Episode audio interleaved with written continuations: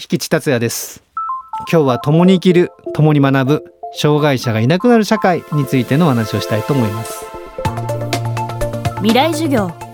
今週の講師はシャローム大学校学長引地達也さんです。引地さんは新聞記者や海外留学を経て福祉のスペシャリストに。障害がある人もない人も共に学び働くことができる社会の在り方を模索しています。シャローム大学校では特別支援学校を卒業した子どもたちに学びとコミュニケーションを深める場を提供しています。引地さんが最近注目しているのが精神疾患のある人のケア。そして発達障害のある子どもたちです。未来授業2時間目。テーマは発達障害を理解する。社会福祉サービスではり精神疾患っていうのが非常に現在多いですしやはりうつ病が多いですし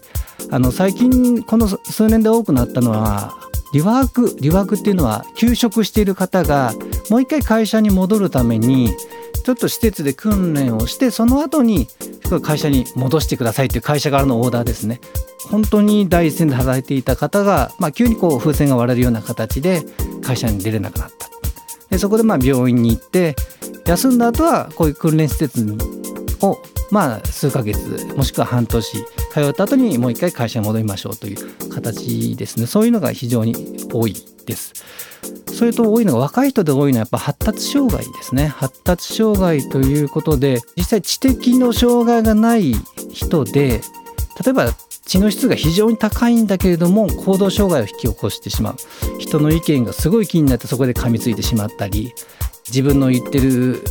ことが通じなかったら、まあ、そこでまあ自傷行為をしたりですね。そういった行動障害を起こす発達障害の方が今多くて特別支援学校でも実際知的障害者がない発達障害の方が多くてですねその方が18歳で就職っていうのは難しいのでちょっとそちらでお世話になれないかというような相談もあります。発達障害とは生まれつきの特性で病気ではありません。いくつかのタイプに分類されており自閉症やアスペルガー症候群注意欠如多動性障害 ADHD 学習障害などが含まれます。個人差がとても大きいという点も発達障害の大きな特徴です。発達障害という概念はですね子どもの頃例えばこの子発達障害かしらといういわゆる就学前で心配されるお母さん方多いんですけども発達ってまあ人によって速度がありますから今ここで判断しなくてもいいということもありますしただ私自身がこう実感しているのは他と一緒じゃなきゃちょっと怖いっていうかですねそういう同調圧力的な雰囲気の中でお母さん方もうちの子大丈夫かしらという心配が非常に多くてで結果的にですね発達障害が多くなってるのはやはりちょっとここの部分を劣っているのでうちの子は特別支援級に入れた方がいいとかですねそういう選択を、まあ、してしまっているケースが多いなというふうに思うんですね。で僕も見ている発達障害のこの中ではおそらくアメリカ行ったら普通だろうなっていう子だったり少しアスペ傾向があったり物忘れが激しいとか ADHD でこう集中したらまあそれ以外見れなくなるとかいろんな傾向な子はあるんですけどもその子はその子の特性として受け入れれば発達障害ってある程度社会が受け入れればこの言葉自体はそんなに必要あるかななんて僕は思ってるんですね。やはり支援する側とするならばその子はその子の特性として知的障害者絶対的に例えば IQ が、まあ、ある程度理解度っていう部分でちょっと支援だったりこちらの何か、まあ、施し的なことが必要なのかもしれませんけども発達障害は一つの認識によってある程度対応できるんじゃないかなと私は思ってますのでそういった意味で少し窮屈になってる社会を反映するような形で発達障害が広がってるんじゃないかなというふうに私は思っています。障害という言葉にはどこかネガティブなイメージがつきまといます引地さんは障害という言葉が持つ意味から考え直すことが必要だと話しますあの言葉ってやはり文化が作るものですので我々の思いとかあのこうしたいという社会の在り方によって形作られるものと考えるならば障害って言葉はなくてもそれはあの成り立つ社会を作っていけばいいのかなというふうに思うんですね。例えば以前英語でハンディキャップっていう言葉がありましたけどこれはもうほぼなくなっていて今ディスエボーという言葉になってるんですけども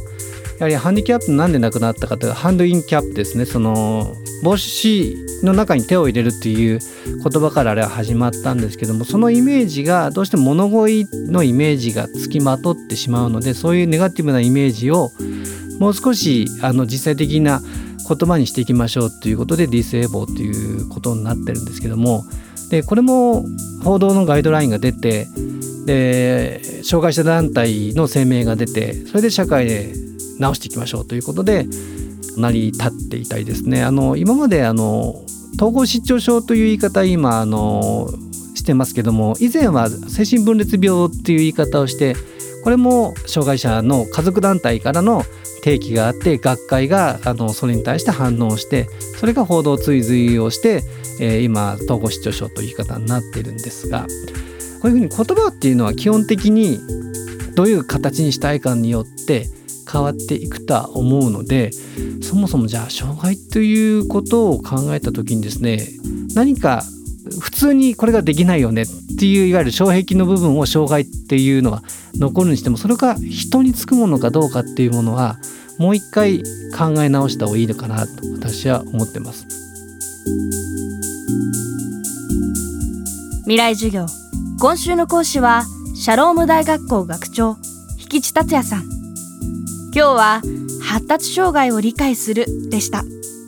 未来授業明日も引地達也さんの授業をお届けします。